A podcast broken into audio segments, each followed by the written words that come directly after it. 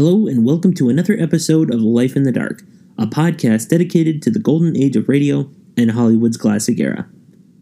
This podcast is part of the Nomad in the Middle network. More information can be found at nomadinthemiddle.com.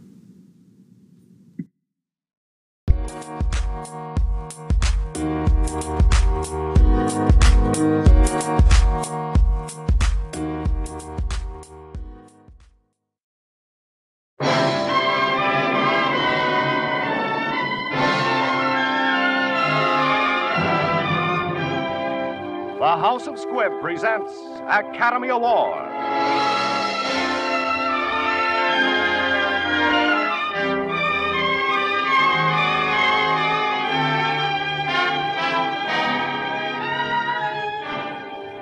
Every week, Squibb brings you Hollywood's finest. The great picture plays, the great actors and actresses. Techniques and skills chosen from the honor roll of those who have won or been nominated for the famous Golden Oscar of the Academy of Motion Picture Arts and Sciences.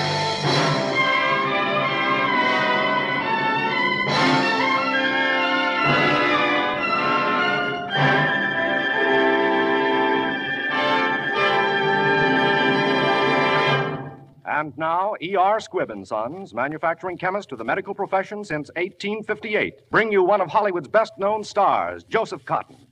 Tonight you will hear Mr. Cotten in the exciting drama Foreign Correspondent, which was nominated for four different Oscars. Yes, for Best Photography, Best Original Screenplay, Best Supporting Actor, and Best Production of the Year. Foreign Correspondent was nominated for the 1940 Academy Award.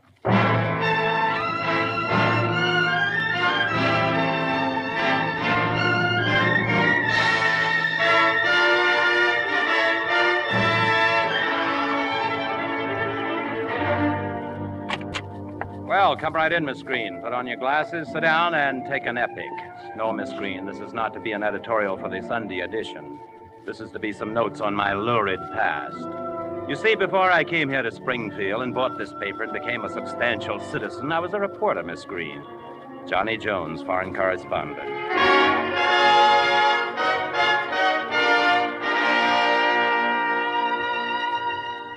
That was long before there was even a phony war. I was sent to Europe to meet a man called Van Meer, known as the Strong Man of Holland. He had been one of the signers of a secret treaty between Holland and the Allied powers. I was to get Van Meer to talk and to tell me what was in that treaty. My wife's maiden name is Carol Fisher. Her father was head of the Universal Peace Party. I met Carol over there and fell for her like a ton.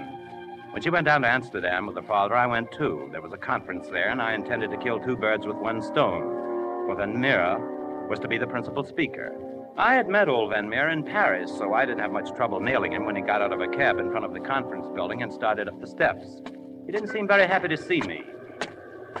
Why, Mr. Van Meer, how are you? We, we somehow seem to lose each other, sir. Don't you remember me? I'm the American reporter from New York.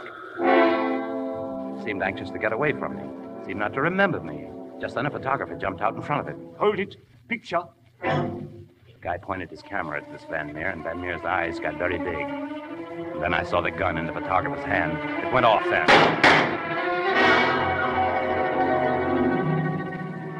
I guess I stood there like a goon, just watching Van Meer fall. He was dead when he stopped rolling down the steps. This phony photographer dropped his camera and ran into the crowd. I ran after him. He got into a car and roared away. I looked for a car, and just then my sweet Carol comes riding up in the Bentley with one of those big blonde Englishmen at the wheel. I jumped into the car, pushed Carol over, and yelled at the handsome brute. Follow that car, quick, hurry. Might as well humor him. Righto. What's the trouble? Chap shot someone? Van Meer assassinated. Eh? Looks like it. Hmm. Bad show. Couldn't be worse from his point of view. There he goes around the corner. Don't lose sight of him. Oh, I thought that was him. No, there he is. No, no, we've lost him. Come on, faster, faster. Try and get around this car. That's good. There he goes. He's had the luck of the devil. We might get him here. Blow your horn, blow your horn.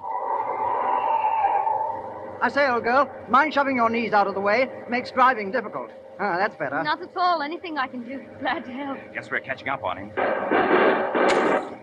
Shooting at us by Harry. Shattered the safety glass. Wonder whose make. Better hop into the back, old girl. Good chauffeur we've got, Miss Fisher. Daddy. You two know each other? Oh, I forgot.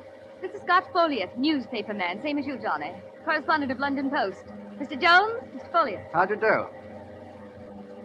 Here we are, old chap. Out in the country and very desolate, if you ask me. Keep on his tail. He's around that curve behind the windmill. We'll have him then, old boy. Here we go. I say, the chap in his car disappeared, vanished. He couldn't have. He has. Look at that. The sails on that windmill. Well, quite common over here in Holland, old boy. I could have sworn those sails were going against the wind just now. Why don't you lie down on the wet grass, old boy, and cool off? I'll cool off at the proper time, but first, would you do me a favor and go back and get the police? Police, what for? We shan't need the police. I've decided not to prosecute. You're going to br- bring the police back here because our man is in there. In where? In that windmill. What makes you think so? While I'm explaining, a lot of things can happen. Will you please take my word for it and get the police? I'd go myself if I spoke the language. Uh, what will you do? I'll stick around here and do some snooping. I hate to seem executive, but this is serious. Right you are, old boy. You shall have the police. Regiment of them.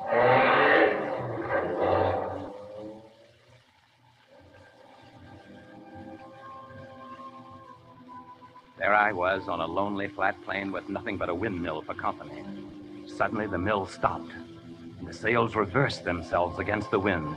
At the same time, I heard the drone of a plane. Then I knew. The reversed sails were a signal.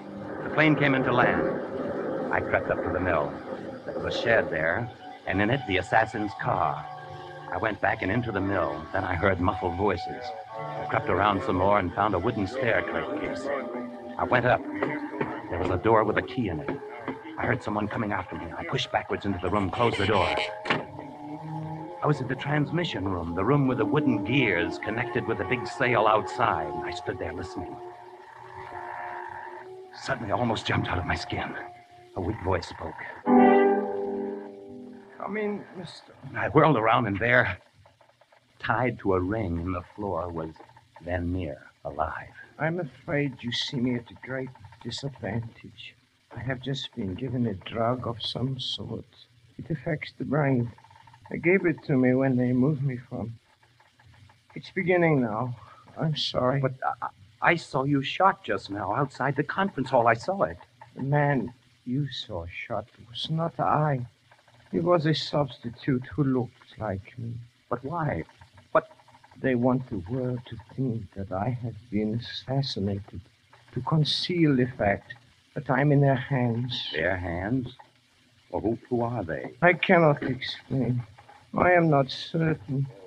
All that I can tell you is that they are going to take me somewhere by plane. Van Meer's head dropped. And I jumped for the crossbeam above me, pulled myself up, and lay there near the big gear. The door opened, four men came in, picked up Van Meer, and took him away. When they had gone, when the plane had died away, I got out of there fast. I came back with the cops, and they thought I was nuts. There was no assassin's car, no assassin, no plane, and no Van Meer. I, I laughed it off and went over to London with a big news beat in my pocket. I wanted to see Carol's father and find out if he could help me. On a night boat, I made love to Carol.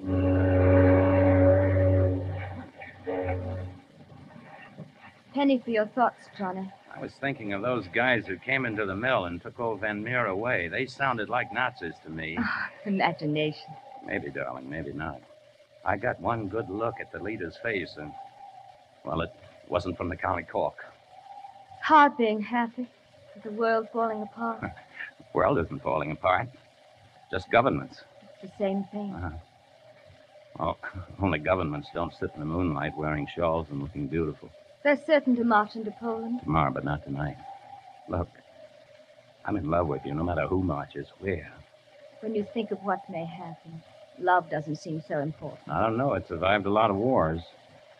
Now, will you forget the fate of Europe for a minute? I'm in love with you and want to marry you. I wonder what Father would say. About what? The fate of Europe? No, about our marriage. You did ask me, didn't you? Been pleading for hours. I think he will be pleased. I'm sure he will. Everybody will be pleased. England, America, and me too.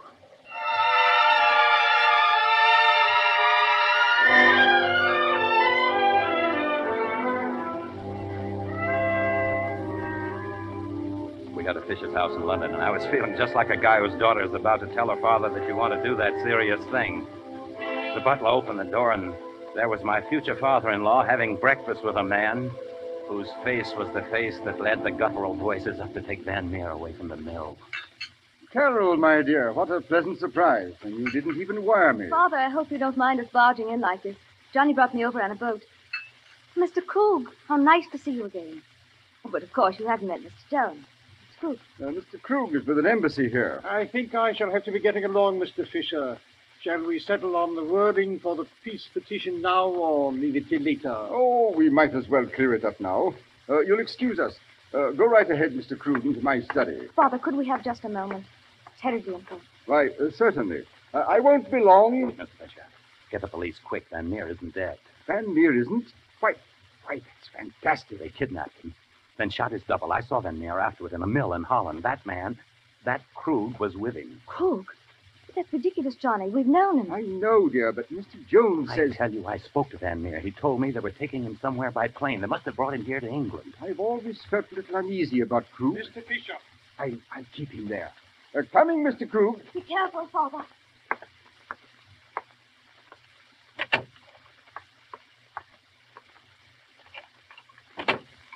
Uh, Mr. Jones has just suggested that I turn you over to the police, Mr. Krug. Mr. Jones seems to be something of a troublemaker. I thought you said he'd been taken care of by our agents in Amsterdam. I thought so too, but perhaps Miss Fisher being with him caused complications.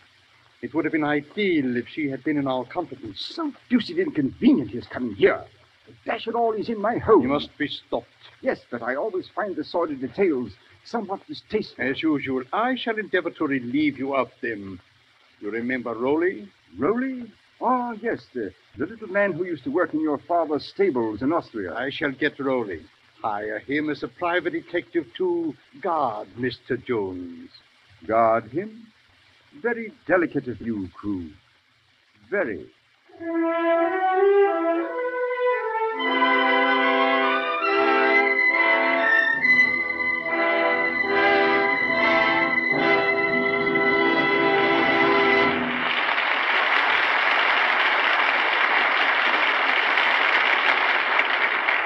In just a moment, you will hear the second part of Academy Award.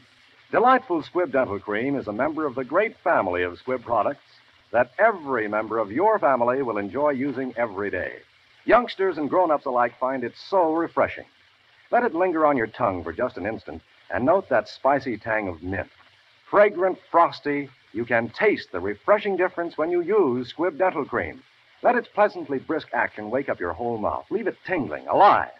You can feel the refreshing difference when you use Squibb Dental Cream. And soon you'll see a refreshing difference in your smile.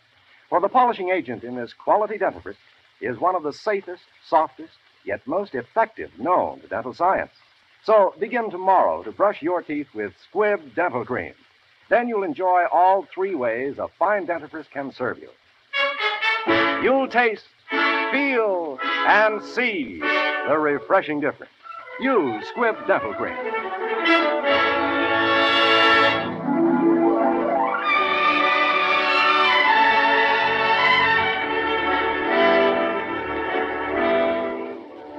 Before we bring you part two of Foreign Correspondent, we wish to thank United Artists for making this picture available. Foreign Correspondent is based on an original story written by Vincent Sheean.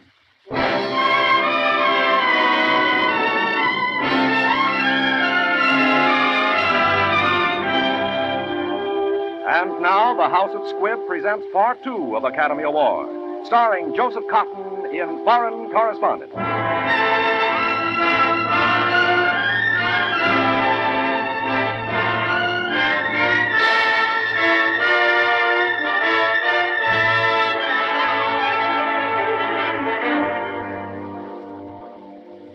I should have known that about Fisher, but I didn't.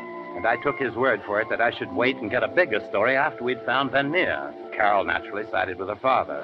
She was afraid to let me go out alone, and Fisher put on his boogeyman suit and scared me, too.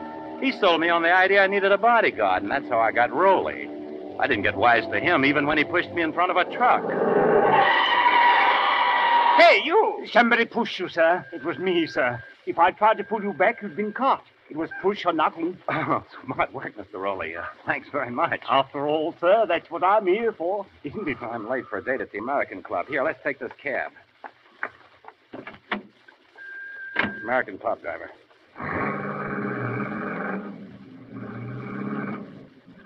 I'm not certain, sir, but I've an idea that two men have just got into another cab to follow us. Oh, I can't see any other cab. I'm not certain, sir, but I'm sure I saw them. We might give them the slip if we go the long way around. Better stop here, sir, and we'll change cabs. Okay, uh, stop here, driver.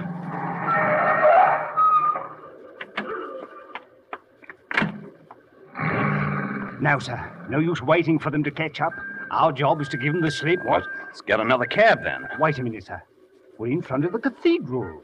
Well, let's go in there. Uh, do you mind not going in, sir? I saw by the notice that it's a requiem mass. Oh. I hate to be so fussy, sir. Uh, oh, I say, look at the sign, sir. The lift takes you up to the tower to see the magnificent view, and then there's sixpence. Well, let's go up and look at the view then. Come on.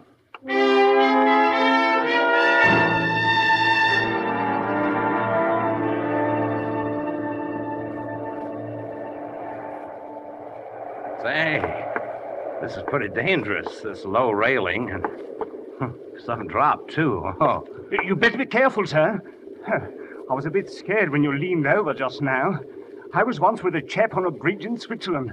He had a very nasty fall, killed him stone dead. Always made me a, a bit nervous since. well, let's let's go down. I, I got a lunch date. Um, don't go down yet, sir. Oh, just a moment, sir. I believe that's the Horse Guards from Buckingham Palace approaching, sir. A rare and unusual sight. You're in a bit of luck, sir. Where? I can't see them. Strike down, sir. Uh, you'll have to lean over a bit, sir. Oh. Uh, see them, sir? Oh, yes, I see them now. Quite a sight, sir, eh? Quite a sight, sir. Here you go to join them, sir.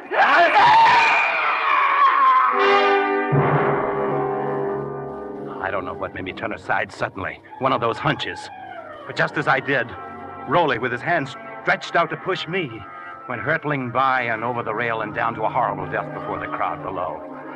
The thing that sent chills up my spine was that I knew then that Carol's father had tried to have me murdered. In my state of mind, it was like a double skite seeing old boy Folliot again. Hello, old boy. Congratulations on your little set to with Rowley. How'd you know about Rolly? Rowley and Fisher, old boy, and the fellow with the high-necked sweater. Matter of fact, followed them here to London. I see. Then you believe me now about Van Meer. Oh, of course. I'd suggest we work along from here together, old boy. First thing I'd suggest after that would be that you kidnap Fisher's daughter. What? Well, all right, old boy, no offense. But if you give me a chance to bear down on Fisher, he dotes on her, you know. Maybe he'd talk and tell us where Van Meer is. Hey, who are you anyway? I mean, what are you? British subject, old boy, patriot and all that. My country's on the verge of war. I see. Okay, pal, I'll kidnap Carol. Uh, that is, I'll go through the motions. Where'll I take her? Uh, take her to Cambridge. I'll get you digs at the College Arms. Oh, wait, now, what happens after you get Fisher talking? I'll phone you, old boy, and let you in on the kill. It's a deal.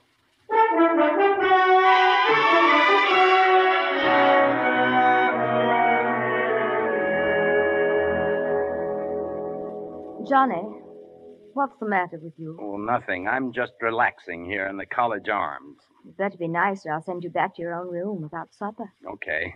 Look, Carol, we got to talk. There's something hanging over our heads, and before it falls, I, I want you to know that no matter what happens, I... Johnny, what's wrong with you? What are you talking about? Wait. Hello? Oh, hello, old boy. Uh, this is me. Oh, yes, yes. What happened? Fisher's gone. Our people found out where he went. Take this down. 242 Charlotte Street, Tottenham Court Road. Charlotte Street, Tottenham Court Road. I think you Road. better get there as fast as possible. I think that's where they have Van Meer, right? Check. What is it? Carol, I've got to go back to London fast. I want you to stay here till I come for you. Oh, no, you don't. I sense trouble, and I'm not letting you out of my sight. I'm not going to try and talk you out of it, but now remember this. No matter what happens, I love you, darling, with all my heart.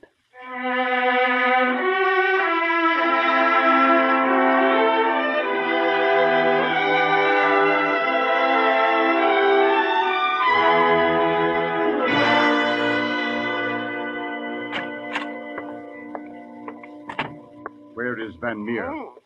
There he is. Those lights in his face. Can't you cut them down? Yes, cut them. Thank you. Thank you very much. You are like my friend, Mr. Fisher. I am so sorry. It is so dark. I cannot tell. But you are like my friend. I am Fisher, Mr. Van Meer. I am your friend. I am so glad. How did you get here? Am I going away now? Thank you, Mr. Fisher. Thank you. Are the police here? They mustn't get away. You mustn't let these people go. Pardon me, gentlemen. I represent the Jupiter Life Assurance Company. Can I interest you in a small policy? Did you have to bring him up here? I didn't know what to do. He tried to get away. You mustn't blame him, Krug. He's nervous and he had a pistol in my back. I came easy. But uh, go right ahead, gentlemen. Don't mind me. I'll sit right down here. What is that? Is it the police? Tell me where I am. You're in London, Mr. Van Meer. Now, these people think I'm working with them. Uh, you and I must play a little game. A little game. Yes, uh, they want you to tell me something. Uh, just one little clause in the treaty. Clause 27. Clause 27. Come, Mr. Van Meer. But it's the secret clause. I know. Clause 27. But they mustn't know it. It would help them if they make war. War. You don't want any help, do you? Don't tell him anything, Mr. Van Meer. He's not your friend. Who was that? You are not my friend. Oh, I see, I see. You cried peace. Peace, and there was no peace. You were a liar, Fisher, a cruel, cruel liar. I will never talk. Do what you want with me. Well, it's useless. Better try your methods, Krug. Ah, bring him over here. No, no, no. Oh, no, no. No more of that. I, I talk. I talk. Then talk. Oh, in the event of invasion by an enemy power, Her Majesty's government solemnly pledges that. Steady, Van Meer, steady. Ask for. Get him.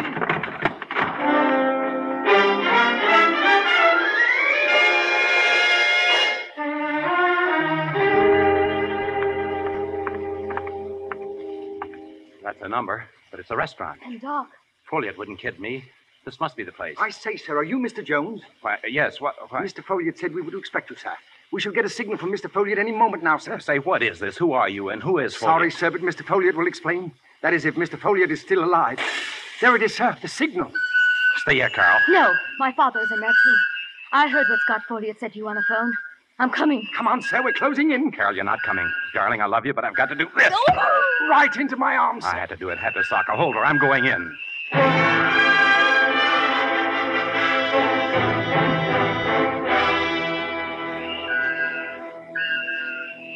We're trapped. Yes, oh boy, you are, to put it in so many words. No, I've got to get out of here. Too late. The place is surrounded. And this man must die before they get here. What about us? You will pay the price your country asks.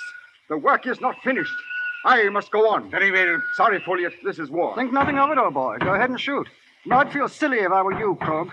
Taking the rap, holding the sack, as it were, for Fisher. He wants to sell out so as his daughter won't find out he's been a Nazi spy. So the daughter, eh? Do as you're told. That's an order, crew. Why should we die and let you get away because your daughter doesn't know about you? I have a daughter, too, in the homeland. Shoot, you fool! Quickly! Yeah, I shoot. Then where you are, all of you. Drop those guns. Folliot, you all right? Hello, old boy. Mighty happy to see you. Fisher. Been shot. Yes, old boy. I talked Krug into it. He's dead. Yes. Take those people away. Van Meer, Van Meer. He's just barely alive. But he didn't give us away on that treaty. Was Fisher really... Yes, he was in charge of those Nazis. Carol? Oh, innocent old boy doesn't know a thing. Oh, what am I going to tell her? Fisher was a Nazi, though only half German. She's all English, old boy. You could tell her. Tell her father came here to talk to Van Meer and was trapped. That true? Well, yes, old boy. Only it was we who trapped them. And who are we? British intelligence, old boy. I better get a cable. Uh, get to a cable office. You have a whale of a story for your paper. Yeah, and a whale of a story to tell Carol, too, old boy.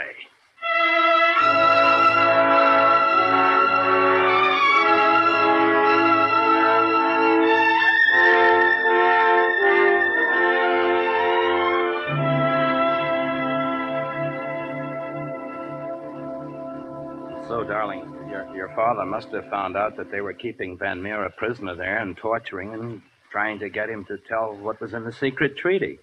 Father went there, and Krug killed him before we could break down the door. Bye, Johnny. I love you. I shall always love you. Now, goodbye. What are you talking about? Goodbye. I know you love me, too. That's why you're lying to me. My father was a Nazi agent, and he was shot by Krug, his subordinate. You didn't know your father was. No, I didn't. Not until he hired that man to try to kill you. Then I began to suspect. When I heard Folliot call you at Cambridge, I knew. That's why you came with me. Yes. I was going to try and talk you out of going in there. I was going to try and make you go back to America before. Before you knew. I am going back to America. Oh. Oh, yes, of course. I'm going back with my wife. Johnny. Carol. Carol, my darling, you couldn't possibly help what your father was or did. Now, come on. I've got the tickets, and we'll start all over again back in America. No, Johnny, no. Killing is just beginning. England is at war tonight, and I'm going to stay and help make up to her some of the things my father did against her. After the war, if we're still alive, my darling, come back to England and ask me again to be your wife. I see. I. I guess I see. All right, darling. I'll be getting along on my boat. Until tomorrow, Johnny. Whenever that will be. Yes, darling. Until. whenever that'll be.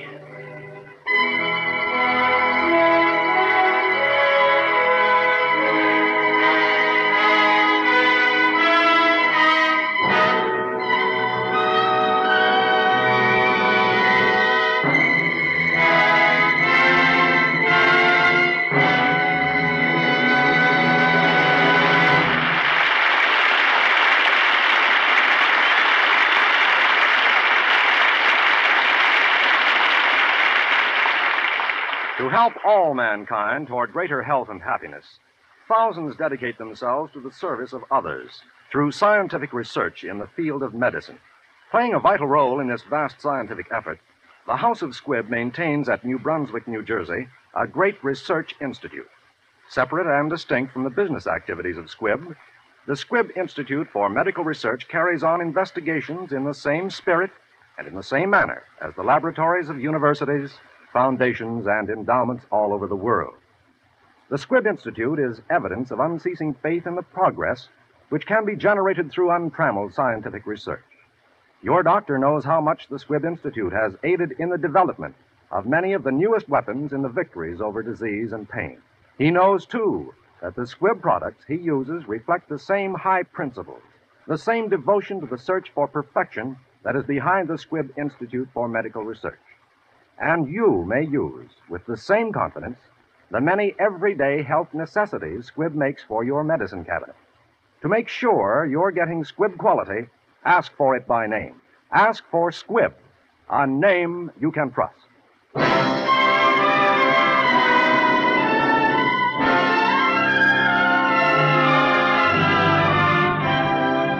Next Wednesday, another great picture.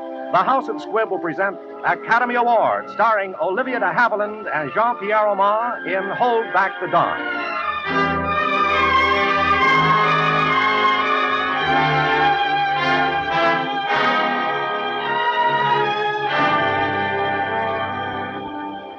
Today's performance of Foreign Correspondent was written for radio by Frank Wilson, with an original musical score composed and conducted by Leith Stevens.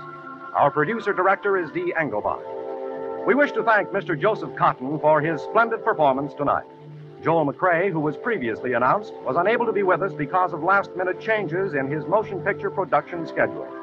Mr. Cotten appeared through the courtesy of David O. Selznick and may soon be seen in Mr. Selznick's Technicolor production, Duel in the Sun. This is Hugh Brundage bidding you good night until next Wednesday at the same time when you're invited to listen again to Academy Award, presented by the House of Squibb, a name you can trust. This is CBS, the Columbia Broadcasting System.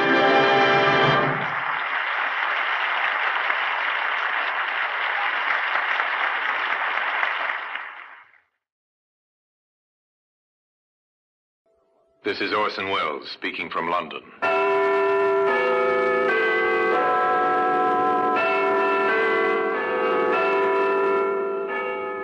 Behind the grim stone structure in the Thames, which houses Scotland Yard, is a warehouse of souvenirs. A warehouse where everyday objects, a hammer, a suitcase, a shirt button, all are touched by murder.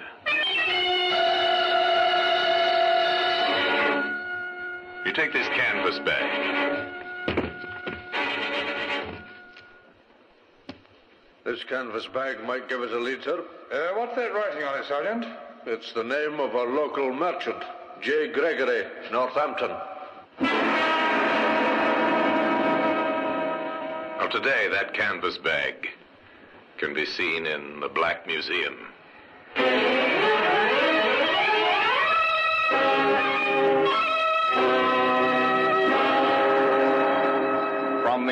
The Criminal Investigation Department of the London Police, we bring you the dramatic stories of the crimes recorded by the objects in Scotland Yard's Gallery of Death, the Black Museum.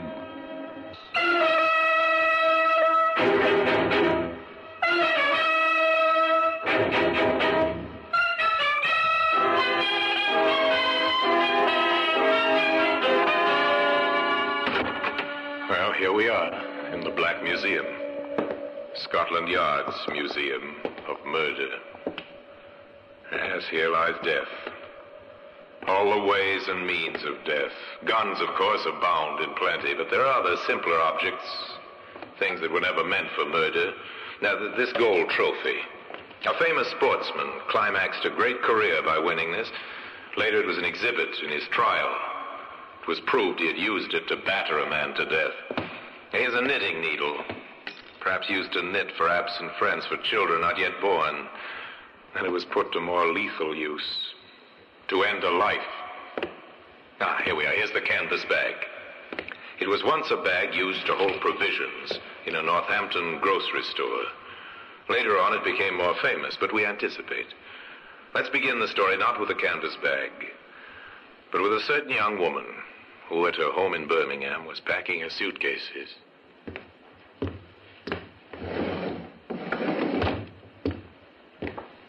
Another dress, Mary. Oh, thanks, Mother. And your slippers. Mm-hmm. Well, I, I think that must be all. Let's just have another look round. You don't want to forget anything. No, that's right. Oh, here you are, just as well I looked. Some stockings. Oh. Well, I, I think that's all. Yes. I'll just lock my suitcase. Mary, What, Mother? Are you sure you'll be all right? Oh, of course. It seems such a strange arrangement, you going all the way to London alone. But what's strange about it? Tom's working in London, saving for our passages to Canada. He can't come to fetch me. Travel all that way alone. Oh, Mary, let me come with you. No, Mother. I'm not a child. You're an almost married woman, but that doesn't mean your mother still can't worry about oh, you. Mother, really? Look, I'll be perfectly all right. Tom and I are, uh, are getting married when I reach London. A month later, we'll be on our way to Canada. And we'll lose you. It's so sad. You'll write as soon as you reach London, won't you, darling? Yes, of course I will. And don't worry, please. I'll be all right. A girl leaving home to get married, an anxious mother. Nothing very new about that. Except that the girl never went to London. The following day, her train arrived in Northampton, where she was tenderly greeted by a charming man some years older than herself. Hello. Hello. Here I am, Mary. My dear Mary. Oh, darling. I've been waiting here for, for a moment. I, I thought you... What, that I might have deserted you? Hardly, my sweet. Uh, Did you have much trouble with your family? Yes, a little. Dad was anxious, and, Uh-huh. and you know what Mother is. She worries terribly. Yes. You you told them the story about meeting Tom in London. Uh-huh. And they believed it. Oh, good. Oh, darling, it's wonderful to be with you. Um, come, Mary. I, I found lodgings in St. John Street. Oh, good. But listen, since you've told your parents you were meeting Tom Reynolds in London, we might as well continue the deception, eh? How? Well, to the landlady, you'll be Mrs. Reynolds. And I, of course, shall be Mr. Reynolds.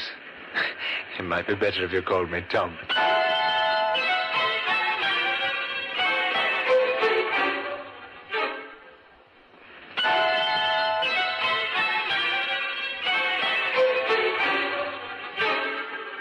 The landlady found Mr. and Mrs. Reynolds a charming couple, so devoted, so very much in love.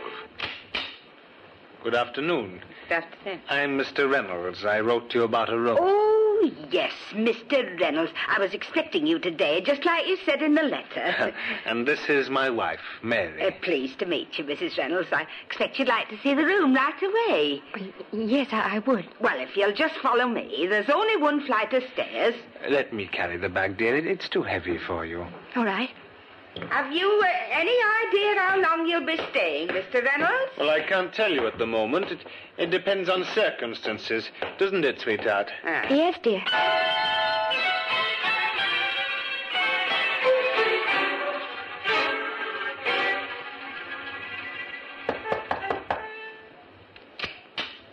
Why, it's Mr. Reynolds. I didn't know it was so late. Well, my wife's asleep, Mrs. Marsh. I thought I'd just pop in to tell you that we're leaving next week. Leaving? Uh-huh. Well, isn't that rather unexpected? I was talking to Mrs. Reynolds only yesterday, and she said. Yes, she... but you see, I've had some news from friends of mine in Canada. In Canada? Yes, we're going to Canada, Mrs. Marsh. Oh. We're leaving from Liverpool next week. Oh, that will be nice for you, Mr. Reynolds, and for your sweet wife, too. Yes. Oh, but there is one other thing. Huh? I'd be very glad if you wouldn't say anything of this to my wife. You see, she's not quite sure that she really wants to go to Canada, and, well, I think it'll only upset her if anyone talks to her Oh, about of it. course. I, I, I wouldn't breathe a word, particularly since you've asked me not to. Thank you so much, Mrs. Marsh. We'll be giving up our room on Friday. Uh-huh. I'll arrange for a car to call for the luggage early in the day. So considerate, the landlady thought. Such a gentleman. On Friday morning, she said goodbye to the couple with reluctance. At least she said goodbye to Mr. Reynolds, who explained that his wife had gone ahead to the railway station. But even the nicest of lodgers are only a passing memory in a landlady's mind, and she might never have thought of the young couple again if it hadn't been for the events that occurred some weeks afterwards. On the high road from Rugby to Northampton, two men were walking home after work. well, Bat, uh, what do you think of the team's chances on Saturday? They're wanted to be better than last week, eh, Sam? Yeah, I should say so. hey, hey, look down there in the ditch beside the road. What do you see? Oh, wait a minute. Oh, it looks like a canvas bag. Ah, well, there's something inside it. Ah, well, what's that all over it? Lime, isn't it? Oh, probably a dead dog. Come on, I'll buy you a pint. Yeah. Hey, hey, hey, ain't no dead dog. Bert, look, will you? An arm.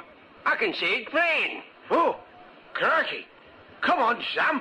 This is for the police. The local police recovered the body and Scotland Yard was summoned. Inspector Courtney, accompanied by Detective Sergeant Finlay, arrived in Northampton. They met the doctor who had conducted the post-mortem. The body was that of a woman, Inspector. Have you um, any idea of her age, Doctor? Youngish. I'd say in her twenties. In height, a little over five feet. Slight build. And in uh, what state was the body? Dismembered and partially decomposed. And the uh, cause of death? Have you any idea about that? There's no way of telling, Inspector. The only thing you can take for granted is that she was murdered. The yard men had a dual task there. They had to track down the murderer, but first and foremost, they had to find out who had been murdered. They set out to examine the evidence. This canvas bag might give us a lead, sir. Uh, yes. Uh, now, what's that writing on it, Sergeant? It's the name of a local merchant, J. Gregory, Northampton. Yes, the name's clear enough. Uh, luckily, the lime didn't rot it away. As I'd say it was meant to, sir. Yes, I'd say so too, Sergeant. I think we'll call on Mr. Gregory. Was this a lucky break early in a difficult case? It seemed not. For when the London detectives interviewed J. Gregory in his Northampton warehouse, the merchant could give them little help. Yes, uh, it's my bag, all right, Inspector. No mistaking that, but how did it get in there? Well, we, uh, we thought you might be able to tell us that. Well, I assure you I can't. These canvas bags are used for transporting groceries between this warehouse and my several shops in the town. And they're, what, uh, handled by your employees? Yes. Are they ever given out to the public? Oh, no, they're not. Were you aware that one was missing? Well, well, hardly, Inspector. I have upwards of a hundred of these bags and a, a lot more to do than count them. Yes, yes, of course, yes. But now, you understand the gravity of this situation. Yes.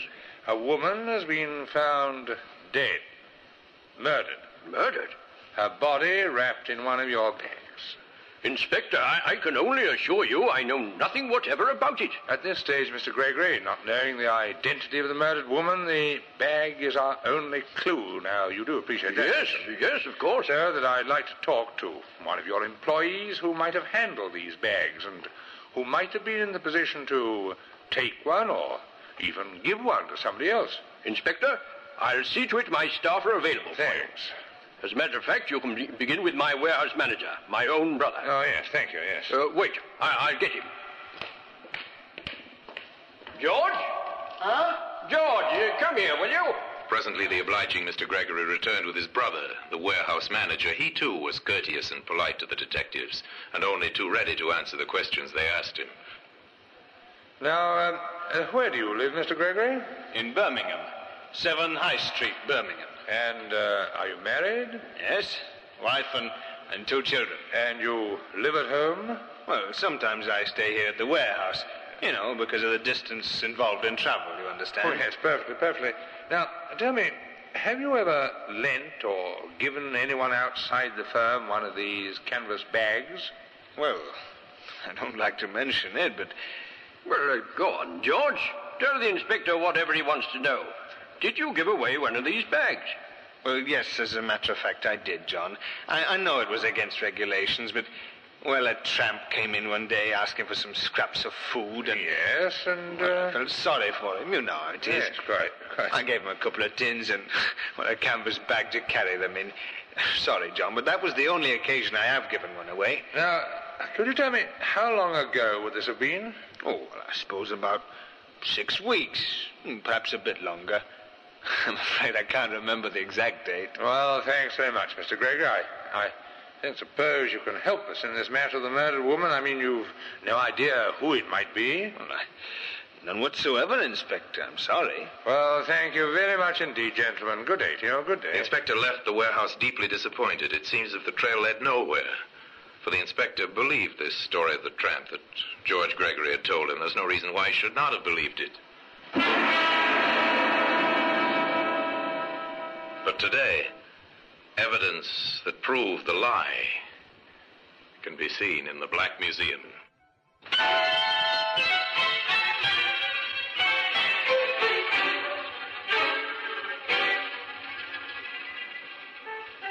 are hundreds of women reported missing every year throughout England. Now, to the local police stations throughout the land, the messages went out in a long and slow search to find the identity of the murdered woman. Desire information on any woman reported missing within past two months. Special attention to young woman about five feet in height, of slight build, well dressed. In answer to your inquiry, we've checked all missing persons approximating to the description given in the Glasgow area during the last two months.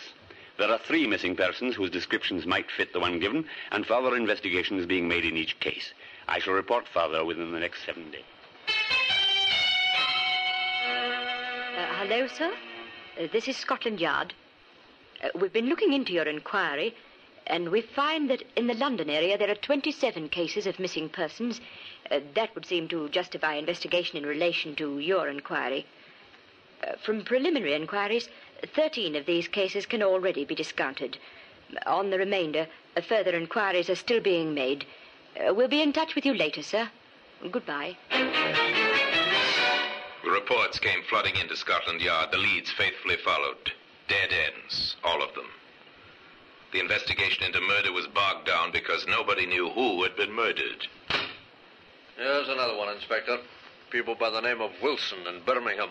Worried about their daughter. Oh, I never knew there were so many youngsters who run away from home. Well, still, have it checked, Sergeant. Right, sir.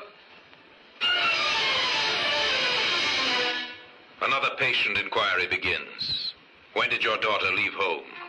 Where was she going? Have you heard from her? The questions were asked, the answers were written down, and the result was sent to Scotland Yard. Hmm. hmm. Wilson, yes. Uh, number 9 High Street, Birmingham. Left for London to marry a young man named uh, Tom Reynolds. Seems like she didn't get there, sir. Yeah. The family had a letter from Reynolds, just a sort of friendly note, no mention of the girl. I understand young Reynolds went to Canada, sir. He was once engaged to the girl, but they broke it off. Oh, yes? The next thing, when he was in London, the girl had a letter from him asking her to marry him and go out to Canada. Yes, but uh, did the family see the letter? No. It was all pretty hurried. They were upset, but she seemed to be able to get her own way. Oh, I've heard this kind of thing before. Now, I wonder who the man was. Not Tom Reynolds, that's certain. His letter to the family is enclosed there, sir. Oh, let's see it, Rev. Yes, wait a minute. Now, rough crossing, how is everyone? Misspelled neighbors. No, no, no, he doesn't mention her. Now, what was her name? Mary, sir. Mary Wilson, 9 High Street, Birmingham. Sergeant, Sergeant, that seems familiar. To me, too, sir. I can't quite place it. Wait a minute, wait a minute, I've got it. What, Inspector? Uh, George Gregory, that warehouse manager. His address is 7 High Street, Birmingham. Number seven? Well, that means he lives next door. Patience had paid off again. Careful and painstaking methods had given them a new lead, or rather, the renewal of an old lead. For the canvas bag had first led them to the Gregory warehouse. The detectives went back to Northampton, back to interview George Gregory. Mary Wilson, Inspector? Well, of course I knew Mary Wilson. Now, uh, tell me, uh, when did you last see her, Mr. Gregory? Oh, some time ago. She went to Canada, you know. She, she married a young chap named Reynolds. Yes, but uh, did she marry him? Well, to the best of my knowledge, she did. You said, I knew Mary Wilson. Mm-hmm. Why the past tense? I don't know. Well, don't you always use the past tense when you're not likely to see a person again? Oh, you don't think you'll see her again? Well, Inspector, with her married and living in Canada, that'd hardly be likely, Inspector. George Gregory seemed at ease. His answers rang true. It could be nothing but a strange coincidence. Inspector Courtney gave certain instructions. I want a cable sent to Tom Reynolds in Canada. Find out if he married Mary Wilson or not. The odds are he's still single. Then Courtney went to Birmingham, to number 9 High Street, where he talked to Mary's mother. I, uh, I don't want to alarm you, Mrs. Wilson, but I'm from Scotland Yard and I want to make certain inquiries. Scotland Yard? Oh, my Mary's done nothing wrong, has she? Of course not. No, no. Now, tell me, Mrs. Wilson, do you really think your daughter might have gone to Canada with her young man? Oh, I don't know what to think, sir. I was always puzzled. I mean, I mean the, the way she seemed to patch things up with Tom. Yes. Uh, uh, did you question that? No, I didn't say much. I was glad, really. About her marrying the young man? Yes. Well, you see, for a while I was worried there was another man she seemed to like, but too much, if you know what I mean. Oh, you uh, disapprove? Oh, Mary was never one to take criticism, but I didn't like it, I can tell you. Was the uh, other man older? He was, old enough to know better. Him with a wife and two children of his own. I tell you, I was relieved when I thought Mary was going away to marry Tom Reynolds. Now, there's one more question I must ask you, Ma'am. Yes, Inspector? The name of this attentive gentleman. Well, I, I don't like to make anything of it, mind. No, but uh, I'd uh, like to know his name. Well, he happens to live next door, and his name is George Gregory.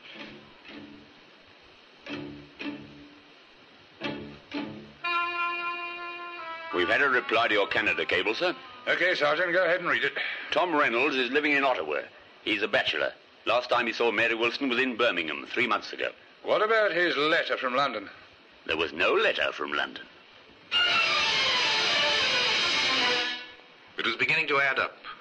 Point by point, link by link, a chain of circumstantial evidence was being forged. Forged by the patient police. I think he's our man, Sergeant. And imagine it, sir. He's been here under our noses since the very first clue you picked up. Yes, the canvas bag. Led us right to him.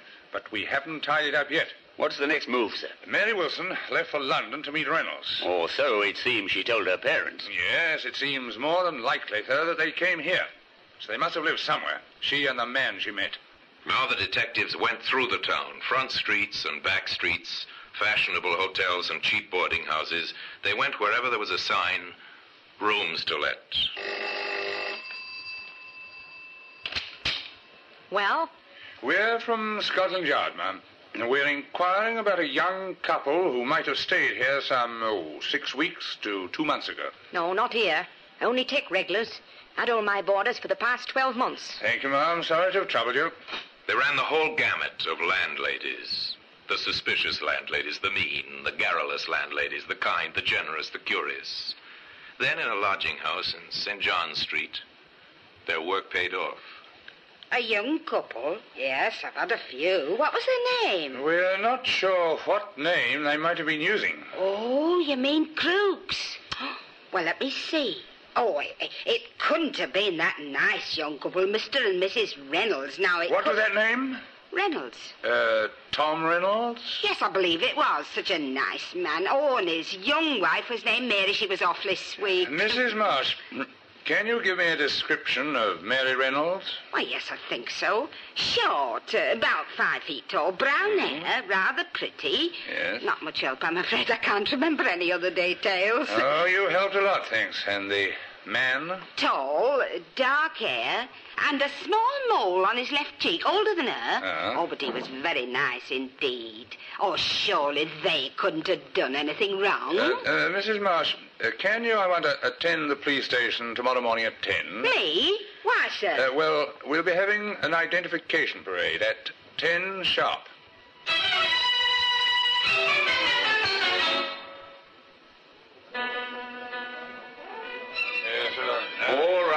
quiet, everyone. Uh, I've got together a group of eight people, Inspector. Uh, thank you, Sergeant. Uh, Mrs. Marsh, I want you to try and identify the man you knew as Tom Reynolds. All right, Inspector, but really, I know he and his wife went to Canada. Nevertheless, if you don't mind, just walk slowly down the line and examine each man. Eight men. A couple of detectives, two men taken out of the cells, one recruited off the street, and in the middle of them, a protesting, indignant George Gregory. It's not this man. Nor this. No, not him either. Why, Mr. Reynolds. Gregory, grab him, man. I got it. I got were enough policemen present to overpower the hastily departing Mr. Gregory, who was immediately arrested on a charge of having murdered Mary Wilson. Today, the evidence that brought about his downfall, the canvas bag that first directed police attention to him, occupies a place of honor in the Black Museum. George Gregory killed the woman, he said, because she was too much in love with him to let him go, but he couldn't afford the scandal that might arise if he continued his association with her. Not a very nice reason, but then, the reason for murder seldom are. Anyway, George Gregory was tried and convicted and paid for his crime one morning at 8 o'clock. And now, until we meet next time in this same place for another story about the Black Museum, I remain, as always, obediently yours.